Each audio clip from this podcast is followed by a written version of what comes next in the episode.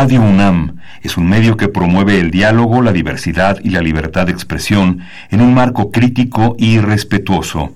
Los comentarios expresados a lo largo de su programación reflejan la opinión de quien los emite, mas no de la radiodifusora. Radio UNAM presenta Perfiles. Un espacio abierto al conocimiento y la crítica de los proyectos universitarios que transforman nuestro país. Conduce Hernando Luján.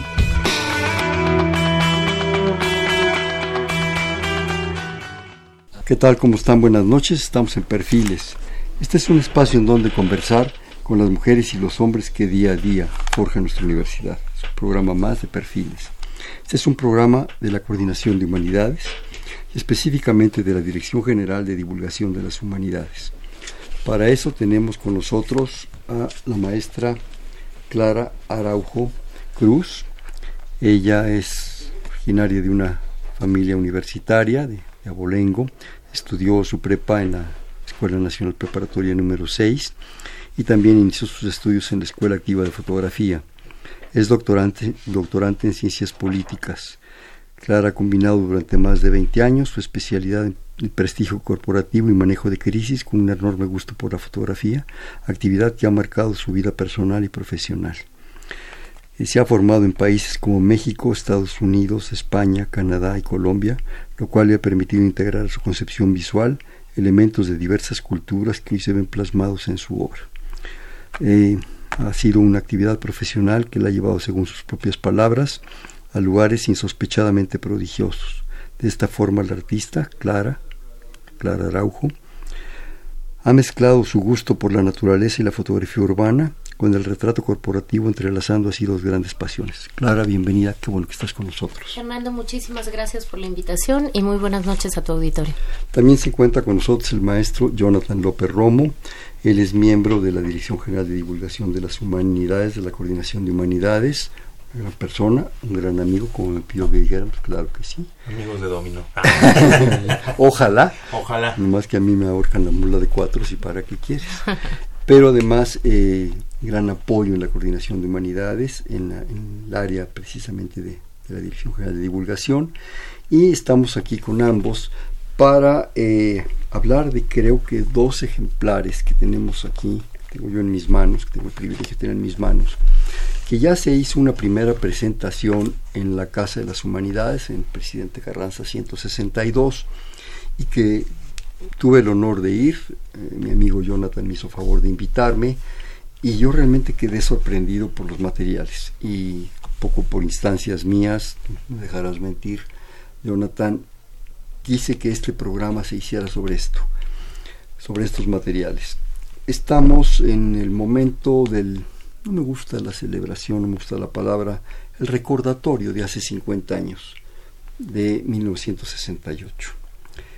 Decía Borges, Jorge Luis Borges, por favor, que los aniversarios son para recordar, son el pretexto para recordar. Yo creo que sí, con todos los altibajos, con todas las condiciones y las circunstancias que eso implica, y más en un caso como este. Y a partir de eso la coordinación de humanidades, cosa que me da un gran gusto, se involucró en muchas cosas, pero específicamente en dos de las cuales vamos a hablar ahora.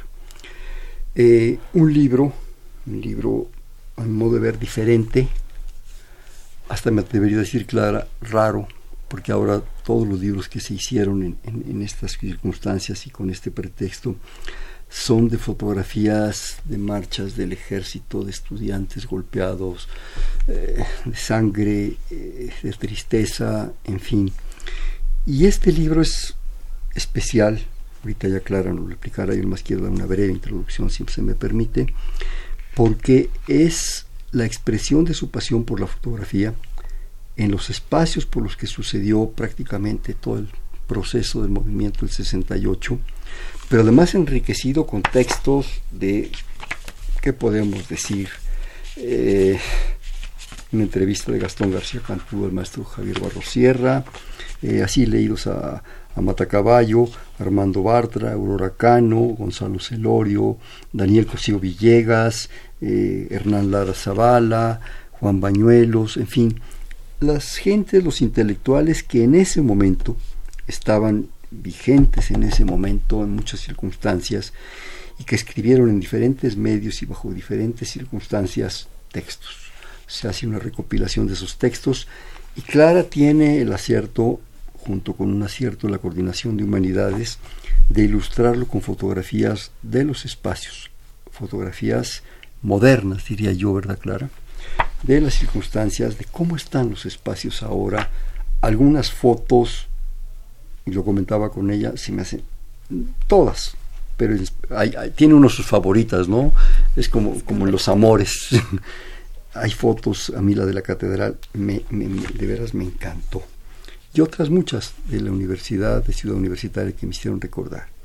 Y el otro caso que vamos a comentar, y eso la aportación del maestro Jonathan López Romo va a ser muy importante, el número 22, equivalente a octubre del 2018, de la revista Encuentros 2050, a la cual ya hemos hecho algunas presentaciones, que yo creo que no solo la revista, el propio libro, son materiales, yo me atrevería a decir, bajo su mejor opinión, que son materiales de colección, porque son de esos materiales que realmente resumen situaciones especiales, bajo circunstancias especiales, con textos, en el caso de la revista, prácticamente originales todos, Jonathan, ¿verdad? Y ahí tenemos a Eugenia Lier, a Beatriz Díaz Orcasitas, a Gonzalo Zurita, a Guillermo Estrada, al maestro Alberto Vital, nuestro coordinador de humanidades, realmente textos sorprendentes en una visión a 50 años, a circunstancias que bueno, pues ya, ya pasaron, ya sucedieron, pero que creo que son vigentes. Basta de, de, de rollo de discurso, vamos a hablar de los materiales. ¿Qué les parece si nos arrancamos con el libro y con su coautora junto con extraordinarios escritores? Clara. Los micrófonos son tuyos. Hernando, pues muchísimas gracias, te insisto, por la invitación. Eh, coincido contigo, me parece que el libro es un gran acierto no solo de la universidad, sino de la Coordinación de Humanidades en esta búsqueda por conmemorar los 50 años de un evento que definitivamente marcó eh, la vida del país. ¿no? Hablar del movimiento del 68 es un tema eh, que lo coloca uno siempre frente a una gran responsabilidad por tratarse no solo de un tema histórico, sino también de un tema muy, muy sensible para México y en especial, en particular, yo hablaría de la comunidad universitaria. ¿no? Eh, este es un libro que enfrenta un, un reto de transmitirle no solo a las nuevas generaciones, sino a las generaciones que vivieron el movimiento, eh, los valores y los ideales de los miles de estudiantes que, que estuvieron eh, de todas las universidades y que se unieron en una sola voz en el 68. El planteamiento que hace la Coordinación de Humanidades con este, con este libro eh, se asume el reto de presentar una visión distinta en donde confluyen, diría yo, tres partes importantes del libro. Uno, los textos, que por supuesto cada uno de ellos, estos fragmentos, tienen un valor muy importante, no solo por quien los escribe, sino por el momento histórico del que hablan y al mismo tiempo se convierten en una invitación a leer los textos completos. Entonces, pudiera parecer que son fragmentos muy cortos, pero lo que se pretendía era precisamente esta invitación. Después, eh, la parte de, arte, en donde hablamos de la, de la fotografía, en donde el reto, te hablo como fotógrafa, el reto fue eh, un reto bastante grande, porque cómo ilustrar algo que ya había pasado, cómo ilustrar algo de lo que se ha hablado tanto y de lo que hay tantas imágenes. Y entonces, un poco el planteamiento aquí fue eh, llevarlo a un escenario contrario, ¿no? Si habíamos visto muchas fotos con muchísima gente en las, en las imágenes, el reto era ahora poner esos lugares de manera vacía, con ausencias que nos evocaran el pasado y que al mismo tiempo podrás observar en el libro hay muchas eh, líneas de fuga y sobre todo muchos contrastes con las luces, hablando un poco de la esperanza de lo que sucede ahora a partir de 50 años con nuestros estudiantes, ¿no? Rapidísimo te interrumpo fotos ausentes de personajes, pero presentes de recuerdos. Es correcto y además me parece que muy muy importante porque cuando tú te imaginas una calle Juárez llena de estudiantes eh, en aquella marcha del silencio, por ejemplo, o el eje central y de pronto ves las imágenes en este libro que además debo decir que técnicamente fue un reto porque había que tomarlas o muy temprano en la madrugada o había que tomarlas eh, ahora sí a deshoras, ¿eh? ¿verdad? Ahora sí a deshoras eh, para poderlo presentar de esta manera. Me parece que eso contrarrestaba de gran manera, le platicábamos eh, antes de entrar al aire, esta sensación de, multitudes, de tantos estudiantes y tantas universidades eh, gritando a una, a una sola voz. Y la tercera parte de la que te comentaba en el libro es esta funcionalidad de guía, de poder eh, representar también una opción, una nueva opción, para que tú puedas hacer un recorrido de estos lugares emblemáticos eh, a raíz de la conmemoración de los 50 años y que puedas hacer un recorrido por la ciudad entendiendo cuáles fueron los momentos importantes del, del movimiento, ¿no? Entonces, definitivamente, definitivamente me parece un, gran acierto de la coordinación y, y bueno, esperamos que, que, lo más importante es que el lector lo, lo pueda disfrutar en ese contexto, ¿no?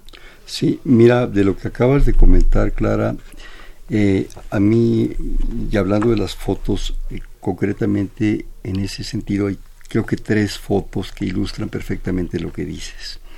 Primero la de la fachada de San Ildefonso. Unas cuantas gentes, un charco, la fachada principal de San Ildefonso con su gloriosa puerta. No es la foto del bazucazo del soldado con la bazuca y el casco. Es San Ildefonso, supongo, en una mañana temprano, ¿sí? Eh, en su esplendor y en la nostalgia, la nostalgia de lo que sucedió ahí, pero que a pesar de un bazucazo, cosa que es una barbarie, sí, ahí está, ahí está en pie. Otra que me sorprende es la foto de eh, la explanada donde se ve en toda su plenitud, en toda su plenitud, la biblioteca central, y no dejo de poderme acordar de ese mismo fragmento de explanada con el rector Barrosierra en una esquina, con un micrófono enfrente y toda la explanada prácticamente cubierta de estudiantes, de maestros y trabajadores de público sentados escuchándolo. Y también la foto de la explanada que se ve hacia Facultad de Ciencias y Rectorías, ese tramo, prácticamente vacía. ¿sí? Todos los recorridos que hacíamos ahí, todos los planteamientos, todos los sueños, todos los amores, todas las pasiones, todos los enojos, ¿sí? pero sobre todo los sueños, los sueños de jóvenes. Se me hace, se me hace realmente extraordinario. Y antes de darle la palabra a, Jonathan, yo quisiera dos fragmentitos de la introducción que nos hace favor de escribir el doctor Alberto Vital.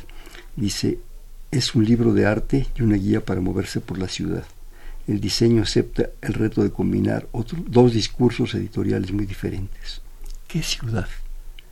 Estamos ante una megalópolis histórica y contemporánea, ante una urbe atravesada por cicatrices de asfalto, por rajaduras de piedra en carne viva. Y también comenta, no se trata de un libro colorido. ¿Cómo podía serlo? Si memoramos una tragedia, un alumbramiento de sangre en medio de tantos desencuentros, el libro quiere recorrer el tiempo y el espacio, recontar una historia y establecer un itinerario por el Valle de la Náhuac, como signo del duelo entre el Tlatoani, asentado en el antiguo corazón de Tenochtitlan, y los jóvenes rebeldes y críticos del soberbio reino de Tlatelolco, y de otras regiones entre el agua y la tierra. El poema de José Carlos Becerra recoge el tema del retorno de viejos años sanguinarios pese al moderno acero y concreto y el poema cita, detrás de la iglesia de Santiago Tlatelolco, los cuchillos de jade hallaron su visaje ceremonial en boca de las ametralladoras. ¿Qué más se puede decir? Jonathan. Pues es un libro y hay que resaltar que va a ser parte de una nueva colección que el programa editorial de la Coordinación de Humanidades va a iniciar, que es Letra en Imagen, Imagen en Letra, que es este juego entre la fotografía y fragmentos de, de diversos autores. Este libro, como, como dice, bueno, la, la culpable, ¿no? La, la, autora intelectual de este, de este crimen editorial que, que es una belleza este libro, de, de, que también nos recuerda de que cada sede de la ciudad es un, es un ente. Nos podemos acercar a cualquier edificio, podemos ir a cualquier lugar. Yo también, por ejemplo, me, esta esquina de esta esquina de Félix Cuevas y Avenida Insurgentes, donde acabó esta marcha emblemática de Barro Sierra. Donde dio la vuelta, digamos. Ese, ese, y rematado ahí una, una, una, este, un monumento donde se recuerda eso descuidado, ¿no? Porque como buena Ciudad de México homenajeamos los lugares, más no los cuidamos. Entonces este es un rescate como para completar desde otro ángulo diversas sedes de nuestra Ciudad de México y recordar lo que siempre recordamos. El 2 de octubre no se olvida y yo, maestro Hernando Luján, lo que hemos visto con esta no oferta cultural, sino con estas provocaciones. Yo siempre digo que los libros y las revistas que hacemos en la coordinación son provocaciones directas para el debate, para el análisis, nos ha llevado a reencontrarnos, a, que personas como tanto la maestra Araujo como un servidor que no nos tocó esta época, reflexionáramos, nos reencontráramos y tuviéramos un debate y una discusión con esa generación en la que usted perteneció, maestro Hernando Luján, que vivió realmente el 68, que vivió un bazucazo, que vivió una marcha, que dio una vuelta en Félix Cuevas, y es, es una misión importante para nosotros, para esta generación que nos tocó armar esta, este, esta revista, este, este libro de con, mm, es que no sé si decirlo conmemorativo, sino recordatorios. Este memorias casi casi como un memorial un memorial vamos a dejarlo usted tiene digamos la voz autorizada para bautizarlo como memorial no, no tengo nada ese de, de, de de pasar también la estafeta a las nuevas generaciones, ¿no? Que, actualmente eh, también se ha visto como, mm, ¿cómo podemos decirla? Como que también sintieron esa inspiración y esa iniciativa también de hablar desde esta generación que, que, ha cambiado en este año 2018, que, que va a ser otra vuelta a, a otro capítulo más de, de nuestra historia mexicana. La voz es nuestra, la palabra es de todos. ¿verdad?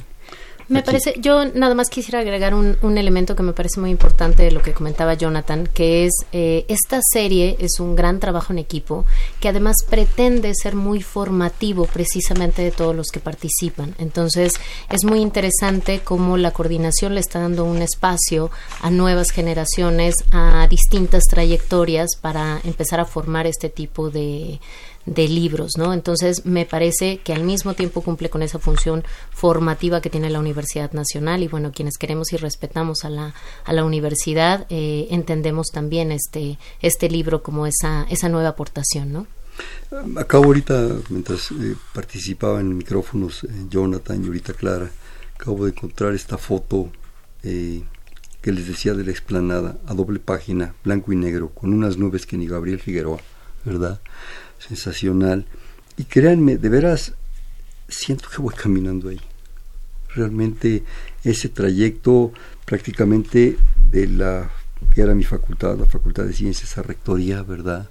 Es, es caminarlo, es verlo, es ir por las islas, es ir admirando aquel espacio que es nuestro, que siempre lo ha sido, y bueno, pues coqueteando con las muchachas, riéndose con los amigos y pensando en que lo que venía, ¿no?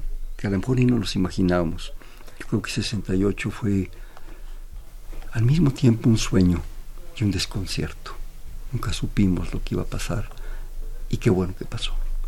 Porque yo creo que se cambiaron actitudes, propuestas, ideas, cultura, escuelas, medios de comunicación.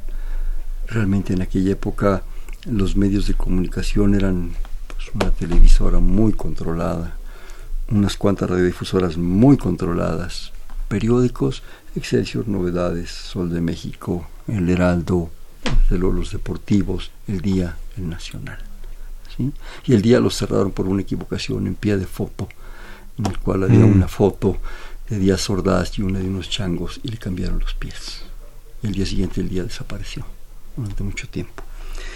Era un sueño y yo creo que este libro a mí en lo personal, Clara, y muchísimas gracias, me hiciste soñar. Me hiciste recordar con estos espacios sin sangre, sin muertos, sin nada. Y bueno, y con los textos, ¿no?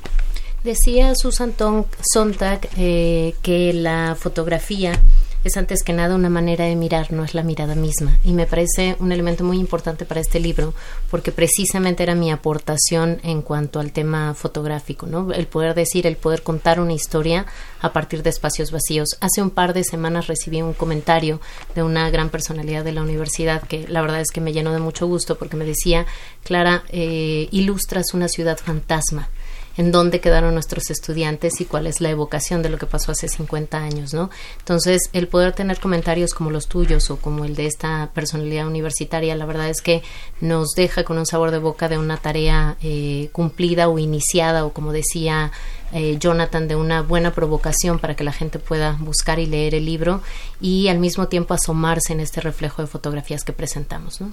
Yo siento, a reserva de que ahorita Jonathan también nos comente algo, que es un libro de contrastes frente a la serenidad que me genera esa imagen de la esplanada o esta de la, de la biblioteca vista desde arriba, supongo que lo tomaste desde Rectoría. Es correcto. ¿Verdad? Creo que conocer un poco esos Bastante ubica muy bien la, este, universidad. Textos impresionantes, en, precisamente en, adicionado a, la foto de, de la biblioteca, dice, en la medida en que se acentuaba la represión violenta, ellos se arriesgaban el pueblo acudía en número cada vez menor. El peligro que esto significaba en cuanto a la posibilidad de provocaciones era mayor. La historia, infortunadamente, así lo registra. Terrible, ¿no? Jonathan, comentarios. Creo que es muy bonito rescatar lo que acaba de decir usted, maestro Hernando Luján, hace algunos minutos y lo que yo he escuchado que ha sido lo característico de estos 50 años del 68. Actores, testigos, personas que que se agradeció escuchando la programación de Radio UNAM, que no eran las mismas voces de siempre, no de cada conmemoración las mismas voces, las mismas voces, sino se involucró a toda una sociedad que vivieron y cada uno como cada uno actualmente tiene un 19 de septiembre de 2017 como cada uno, como mis papás tienen un 19 de septiembre desde el 85 y como ustedes que tuvieron 2 de octubre del 68, siempre cuentan una parte emotiva, ese sueño, esa parte de nostalgia de la vida cotidiana en la Ciudad de México y luego luego en el testimonio se ve cómo se va bajando el tono y con esa tristeza de lo que pasó. Todos, todos de los testimonios que he escuchado y, y, como usted lo acaba de decir, maestro Hernando, coquetear con las compañeras, caminar, vivir la universidad y después poco a poco cómo va bajando, ¿no? Como, una, como, como esas piezas que empiezan con un gran, una gran abertura y van poco a poco llevándote a un acorde menor de lo que fue ese, ese, ese suceso tan triste que fue la, lo que culminó en Tlatelolco, porque no nada más fue Tlatelolco, posteriormente fueron otros sucesos, otras cuestiones que también se están rescatando ahorita, porque hubo muchos años, personalmente yo como auditorio, que nada más te decían 2 de octubre, punto. ¿No? Ahorita, ¿qué pasó después? Claro, yo creo que no es que se haya bajado, es que lo bajaron. Lo bajaron a sangre y fuego. ¿sí? Caso concreto, aquí otro fragmento en la página 162, se, se está refiriendo precisamente al 2 de octubre. A las 23 horas se reinicia el enfrentamiento, que dura hasta pasada la medianoche. Durante esas horas llueve de manera intermitente mientras el fuego consume partes del edificio Chihuahua. Dentro de él, perdón, fluyen arroyos artificiales que nacen en las tuberías destrozadas por las balas. En medio de la noche llegan las brigadas de limpia del Departamento del Distrito Federal que lavan, cepillan, medio ordenan la Plaza de las Tres Culturas. Policías y soldados detienen a 2.360 personas. Se nos pone la piel chinita solo de escucharlo. Y otra, la siguiente página. Durante esas horas, el entonces secretario general de gobierno del Departamento del Distrito Federal, Rodolfo González Guevara, se encontraba en su oficina que, que tenía ventana hacia el zócalo. Él vio que cuando se retiraron los estudiantes llegó un grupo de los llamados halcones, empleados del departamento, que bajaron la bandera nacional y levantaron una bandera de huelga que traían. Cuántas falsedades, cuántas mentiras, cuántas informaciones ocultas que espero que sea tiempo que salgan. Claro. Yo creo que otro acierto del doctor Vital que dirigió este, este libro eh, me parece que es haber reunido distintos elementos y distintos temas literarios. Tenemos fragmentos de novelas, hay testimonios muy, eh, muy crudos, algunos de ellos, hay algunos temas periodísticos, hay poemas, entonces me parece que también eso, eso convierte esta relatoría de lo que fue sucediendo en el 68, no solo desde distintos puntos de vista, sino también desde distintas formas de arte, ¿no? Entonces me parece que hay unos muy crudos y muy específicos como, como el que acabas de leer y, bueno, creo que esa, esa aportación también es muy importante para el libro. Claro, Jonathan. Pues yo invito a la gente que, que lo, que lo busque. Ya están en librerías de la UNAM, en librerías de prestigio, de esas como decimos, ¿no? Ya en librerías de, digamos, de circuitos ya más comerciales, ya está este libro. Con mucho gusto el fin de semana pasado estaba con, con mi novia, la bióloga Díaz Hernández, ahí en las librerías viendo las novedades y me encontré este que me dio mucho gusto y mandé fotos y presumí a mis amigos. En ya en todas las librerías pueden encontrar esta novedad editorial que no es el libro cotidiano del 68, no es la crónica, no es Poniatowska, no es, es un remake, un remix, digamos, como si fuera un, como decían en los ochentas, o bueno, como decíamos todavía nuestra generación que nos tocó el cassette, es el cassette con, con, con esas, con esas este, selecciones y esas provocaciones fotográficas de, de, de, la maestra Araujo de esta ciudad que sin necesidad de ver personas nos comunica algo. Sí, yo creo que es un libro que al mismo tiempo que complementa muchas cosas que se han escrito, mucha tinta corrido, es en sí mismo una pieza es en sí mismo una pieza de trabajo, de reflexión, de vitalidad. Yo créanme que, que cuando Jonathan y la maestra Malena Mijares me invitaron a la presentación, yo no sabía que iba, sinceramente lo confieso, no, tenía mayor información. Jonathan me la ocultó, no me, no me, no me advirtió y qué bueno, se lo agradezco, porque fue una sorpresa realmente, fue sorprendente, bueno, y el, gusto de, conocer y de oír a Clara, pero después viendo esto, ojeándolo, ya con más calma, cuando, cuando me hizo favor Jonathan de hacérmelo llegar, realmente créanme que, que recorrí muchos espacios. Y, y personalmente también. Yo, eh, personalmente, yo jugando puedo decir que este libro es un catálogo. ¿Por qué un catálogo? Porque cualquier chavo o chava que se lo encuentre que lo empiece a ojear, que vea las fotografías y vea los fragmentos, va a decir, ¿de dónde salió este? Y va a buscar otros libros, y va a encontrar, y se va a informar más, va a buscar en internet, va a buscar en otros recursos. Es, es lo bonito de este esfuerzo que hace la coordinación de humanidades, ¿no? También, si es un libro de arte, si es un libro de fotografías, si es un libro de fragmentos, pero si un chavo lee este Jaime Sabines, ¿no? Los muertos abultados en las delegaciones, es que ese poema es, es contundente, nadie sabe el número exacto de los muertos, así empieza Jaime Sabines Tlatelolco 68, pero es un mapa de la Ciudad de México y son fragmentos y es un catálogo para que las nuevas generaciones digan, ah, canijo, me atrapó este fragmento, vamos a buscarlo, vamos a llenarnos de libros, vamos a llenarnos de conocimiento y hacer, maestro Hernando, lo que hace falta también en estos 50 años, que no es la historia ya escrita, sino la historia que se arma como el rompecabezas, que es lo que hace falta en estas generaciones que los hace falta como nosotros como generaciones al enfrentarnos a estos fenómenos históricos. Buscar, como decía este, este historiador francés eh, Michael Bloch, o Mark Bloch, Mark Bloch, la historia son huellas. Nosotros ya esparcimos una en este libro, y las nuevas generaciones tienen que buscar las otras piezas. Entonces es un, es un, es un libro que, que, también sirve como catálogo para encontrar más autores, conocer a Cosio Villegas, a Revueltas, a Sabines, a Barro Sierra, que, que, fue un rector que ayudó a acabar estudios a los a los que a los que encerraron ahí en, en el Palacio Negro, que les mandaban libros entonces es un es directamente una catalogación de, recortes muy, muy, muy bien seleccionados. 34 planteamientos. Jaime Sabines, Juan Tobar, Sergio Aguayo, Roberto Bolaño, Paco Ignacio Taibo II, Pablo Gómez, José Carlos Becerra, Jorge Tamayo, Hernán Lara, Armando Bartra, eh, Daniel Cusio Villegas, en fin, es una diversidad muy grande. Y recordando a Mark Bloch, los procesos de la historia no se explican, se buscan. Yo creo que es una forma de buscar. Lees un fragmento ves las fotos de Clara y te incita, te motiva, te provoca a seguir buscando. Y todavía se los pusimos más fácil, Hernando, porque al final pusimos una guía de fotografías desde donde pueden ver la ubicación exacta de cada una de las fotos que se tomaron y me parece que incluso puede ser una provocación para los mismos fotógrafos, ¿no? Decíamos para los estudiantes, para la gente que lo vivió, para la gente que quiera hacer el recorrido por la ciudad, está dividido por zonas, pero también para aquellos que quieran saber dónde están esos lugares eh, tan emblemáticos en esta conmemoración de los 50 años. El libro 1968-50 da este panorama también, ¿no? Y me parece una importante aportación.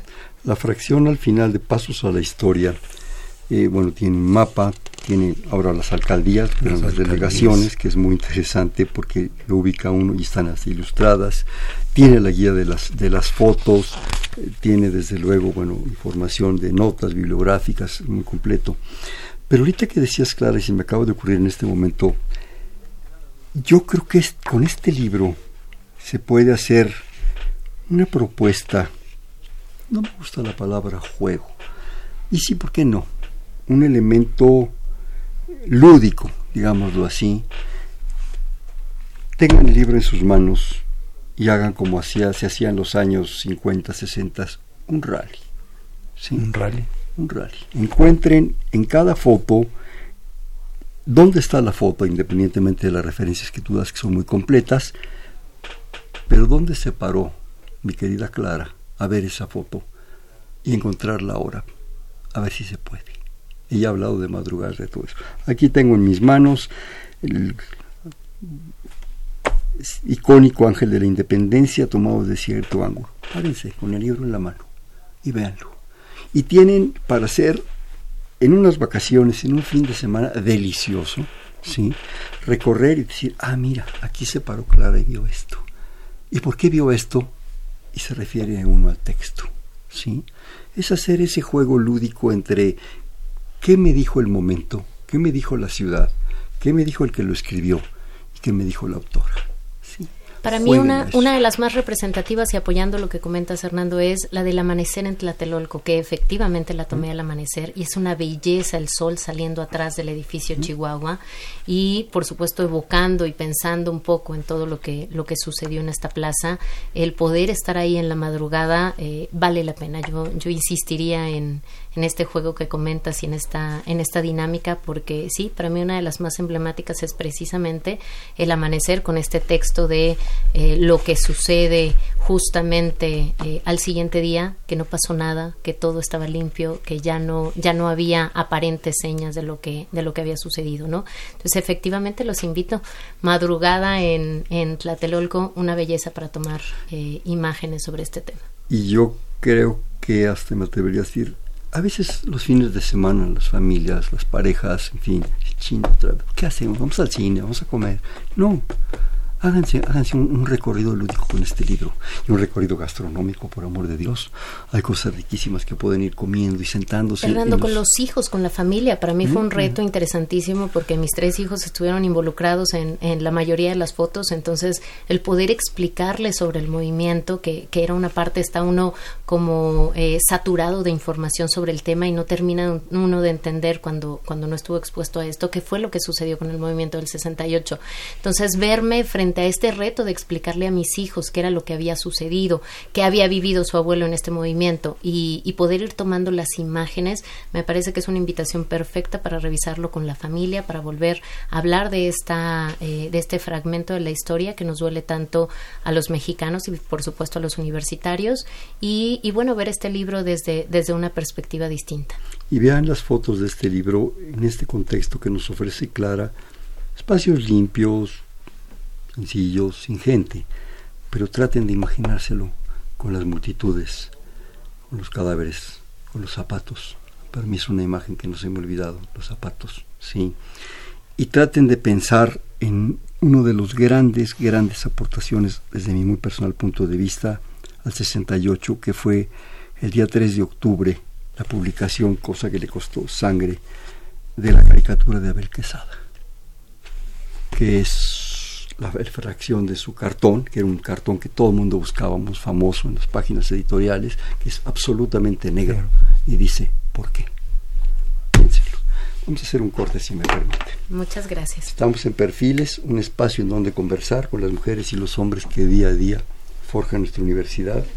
Programa más de la Coordinación de Humanidades y la Dirección General de Divulgación de las Humanidades. Está con nosotros la maestra Clara Araujo el maestro Jonathan López Romo. Estamos en el 5536 8989. Le repito, 5536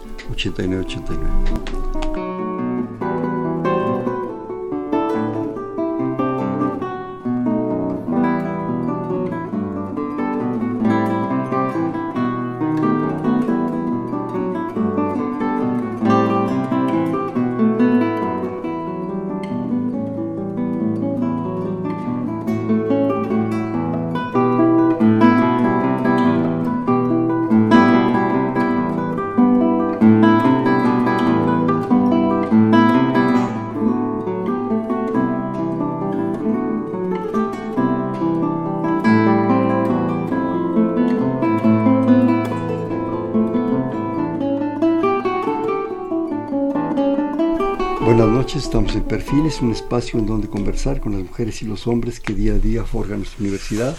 Les comentamos que estamos platicando con la maestra Clara Araujo y el maestro Jonathan López Romo, eh, la Coordinación de Humanidades, un programa más y un programa más también de la Dirección General de Divulgación de las Humanidades en el 5536-8989.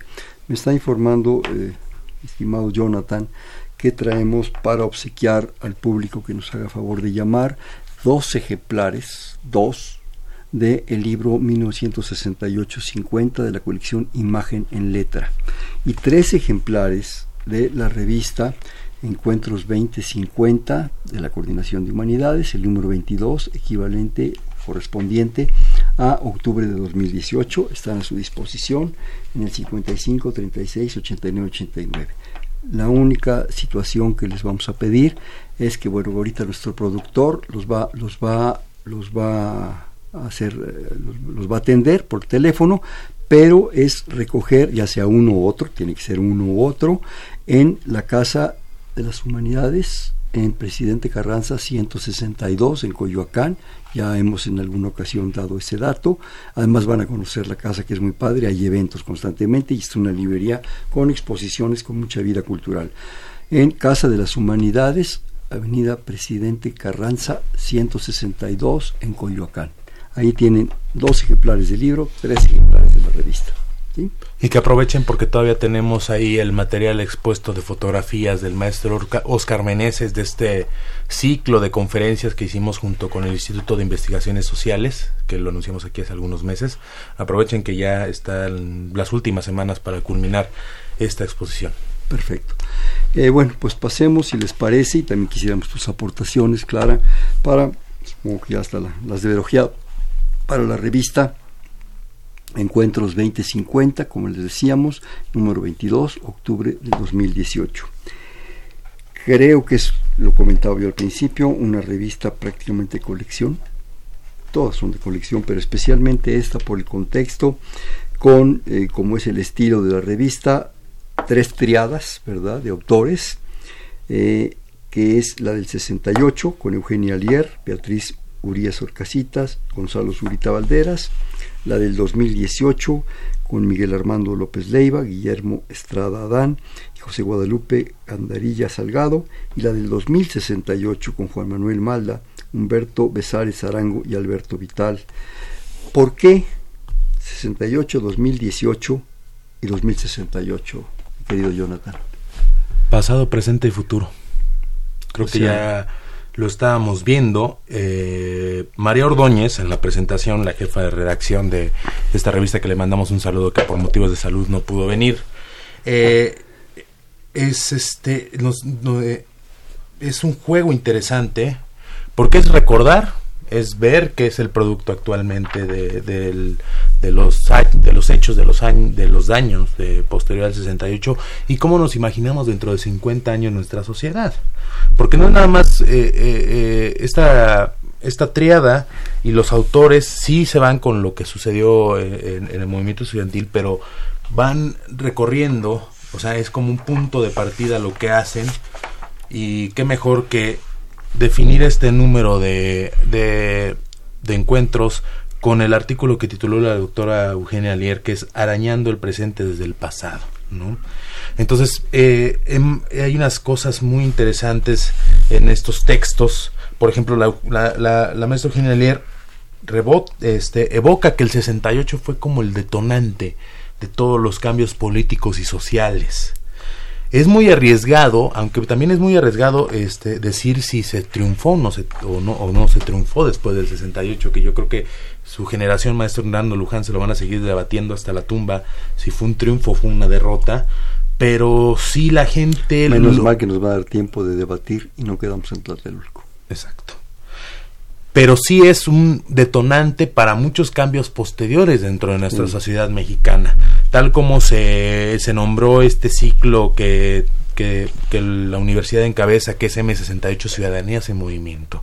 Lo que, lo que, lo que fue, lo que detonó fue ese, ese chispazo del 68 que se fue evolucionando en reformas políticas, en cambios democráticos, en esta democracia que todavía estamos gestando actualmente eh, entonces por eso dice, el movimiento estudiantil del 68 ha ido convirtiendo con los años en el gran mito de la democracia, dice la doctora Eugenia Alier, hablando del 68, investigadora de, sociales, eh, nos, invita a, decir, otra cosa muy interesante es este artículo de, de la doctora Beatriz Urias, que es desde la historia intelectual, ¿no? Más o menos como también lo, lo, se retrata en el libro de 1968-50, pero es visto desde las visiones de la publicación de Vuelta y Cuadernos Políticos en 1978. Vuelta de Octavio Paz, eh, donde había textos de Gabriel Said, Eduardo Lizalde, reflexionando cuando fueron los 10 años del 68. En 1978 todavía estaba en el poder Luis Echeverría, que es todavía el gran culpable el gran culpable sin castigo, dicen, no sabemos, el destino lo dirá. Pues eh, pero, pero sí se hace un análisis interesante a partir de las publicaciones eh, culturales sobre ese primer décimo aniversario, en esos primeros diez años que todavía estaba muy vivo y esa también había, ahí se comenta como un fracaso el movimiento, todavía. Este, Clara. Pues me parece muy interesante eh, la propuesta de la universidad porque en, en ambas eh, publicaciones estamos viendo la evocación del pasado y el reflejo del presente, ¿no? Esa, esa evaluación a 50, a 50 años.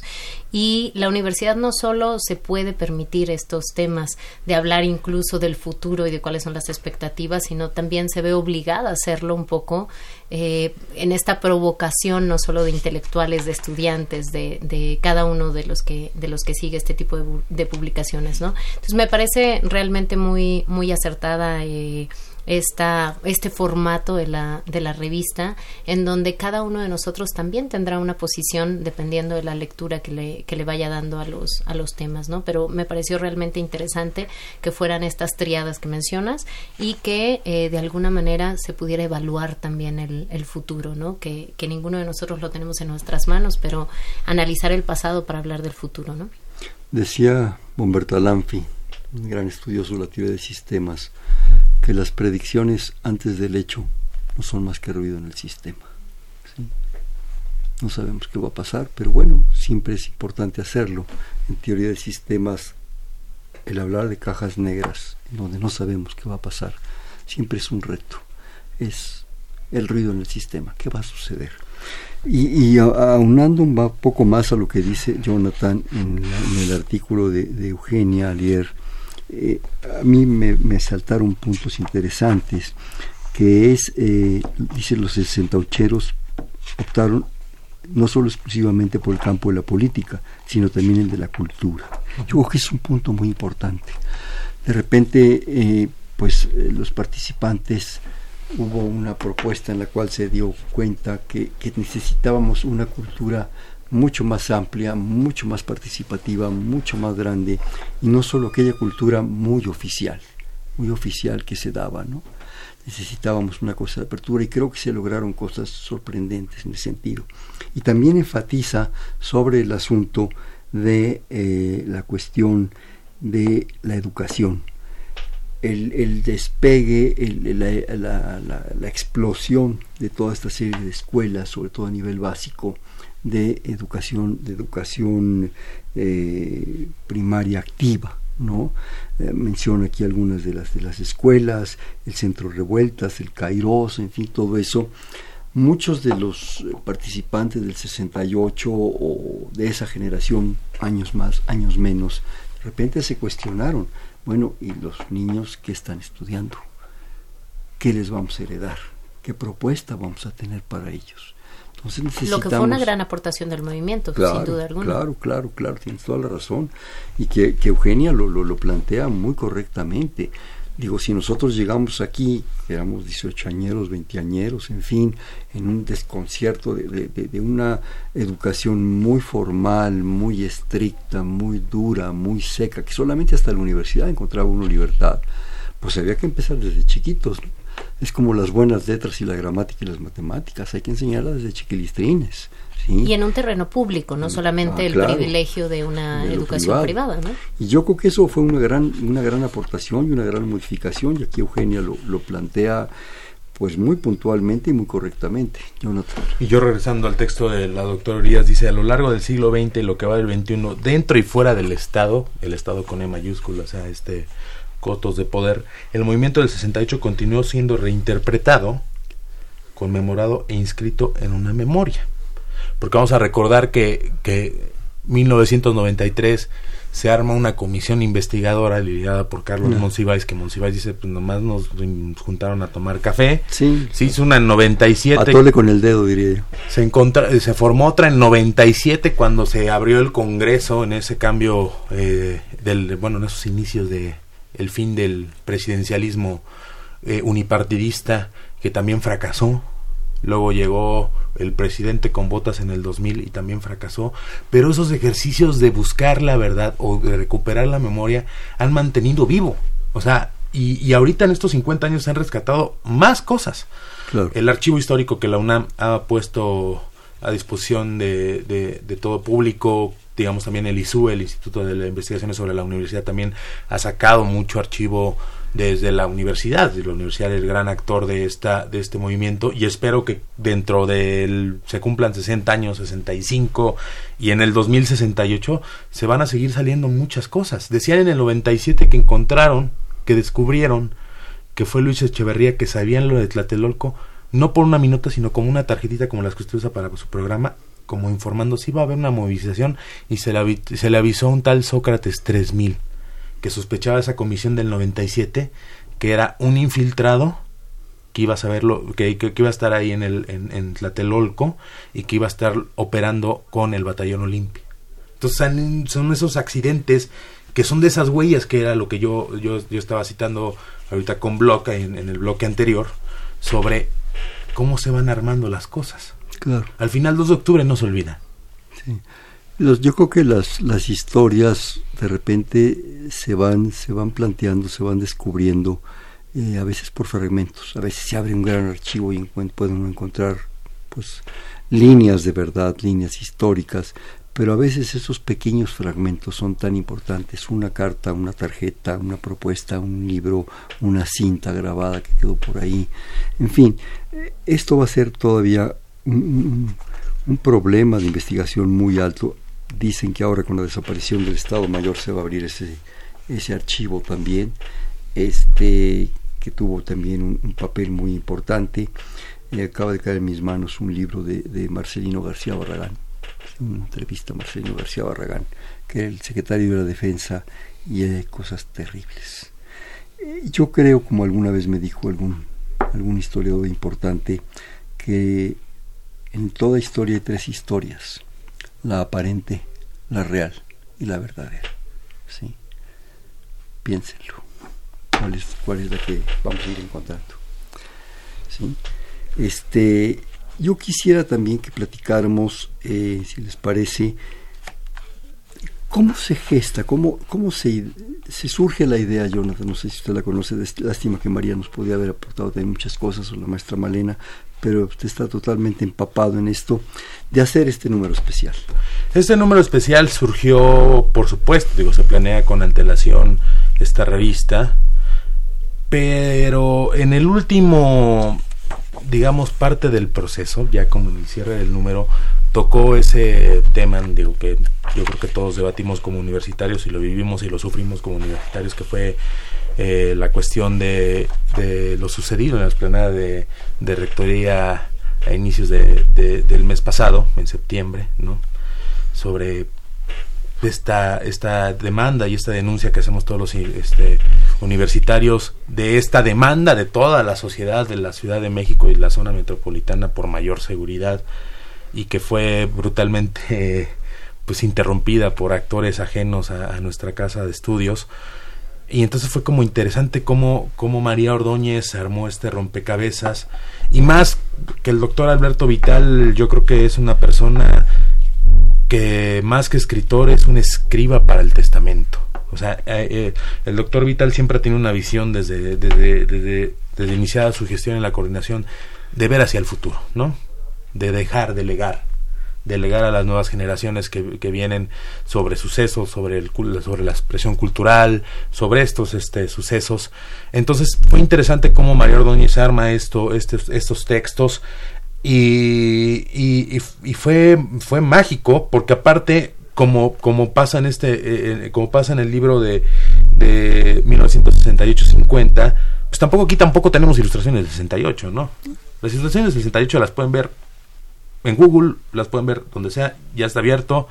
No es un tema tabú el 68 ya lo podemos discutir con usted con mi abuelo con mis padres con todos entonces es interesante y aparte eh, eh, lo singular de, esta, de este número es que está lleno de historia, está lleno de análisis político y está en la parte de, de 2068 hasta de literatura fantástica. Y es interesante cómo dice María que cómo va cayendo empezamos con la ilusión de, bueno, en el 68, y esto fue el detonador de los cambios políticos del país, y ya cuando nos vamos a la parte de 2068 ya no está tan divertido el asunto, se vuelve una cosa como de decadencia, como diciendo, chavos o próximas generaciones, se está, ahorita estamos prendiendo de hoy Express a ver cómo le salen los frijoles en 50 años. O sea, es una cosa muy interesante. Eh, que es una alerta para cambiar la historia también, ¿no? Es una alerta. Es una alerta. Bueno, hace 50 años nos hicieron una alerta no sé si nosotros la tomamos a tiempo. Es como una reflexión que los que dentro de 50 años van a decir qué pasó.